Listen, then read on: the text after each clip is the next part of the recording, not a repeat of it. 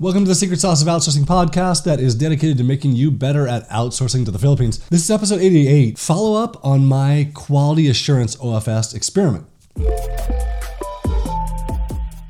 Getting poor work back from my team has been one of the pitfalls of turning tasks 100% over to my OFS. It's frustrating, and when something gets left undone that seems like so obvious to me, I get so frustrated.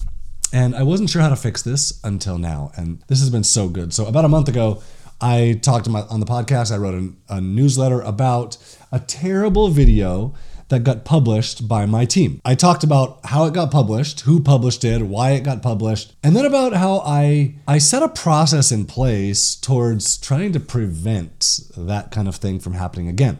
And it has changed my life. So I put a quality assurance person in charge of, number one, checking all content before it gets published or before it comes to me, actually. So a video gets edited, it gets proposed for publishing, the quality assurance person looks at it. Content gets written, it gets proposed for publishing, that person looks at it, both of them before it comes to me, which has been really great because I see that person is making edits to the content or suggestions to the video.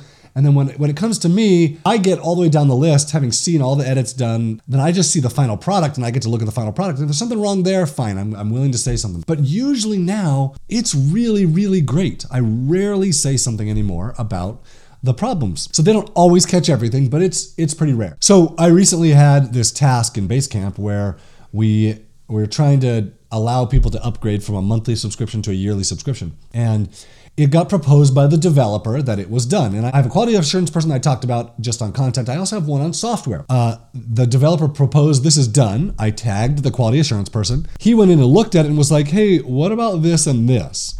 And the developer said, oh yeah, I forgot about that. I need to fix that. But this one, here's the explanation. And so he went and fixed it, comes back and says so. The quality assurance person goes in and looks at it and was like, yeah, your explanation's cool, but what about this and this and this? And thank you for fixing that other thing. Yes, that's done now. So the developer comes back and he's like, oh yeah, here's the explanation for what you're asking about, this and this and this and this. The general manager of onlinejobs.ph, who is who's the first OFS I ever hired, he comes in and questions some things, the developer explains, QA person inserts something else, and they all decide, hey, yep, this is done. So now I come in at the end of this whole conversation and I glance through the whole conversation, look at the bottom, see it's done. And I'm like, yeah, like it's great. Like you guys totally solved these problems.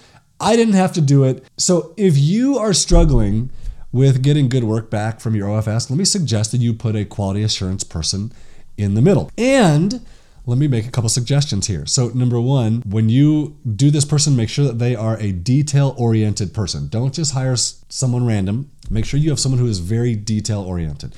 And you don't find someone detail-oriented by posting and saying, I need someone detail-oriented. You have to make sure. And in my One VAOA Challenge, I talk all through how I make sure that people are detail-oriented. Number two, give that person a title and a responsibility. So give them a title of quality assurance, like quality assurance specialist, and then make sure that they know it's their job to say things are wrong here. Like things don't look right. It's their job to question if things are being done correctly. Even if they think someone else is an expert and maybe they know more than me, I shouldn't question this, they need to question when they see something wrong. That's their job. And giving this title and the authority to question things will really make a difference on how successful that person is with their quality assurance work.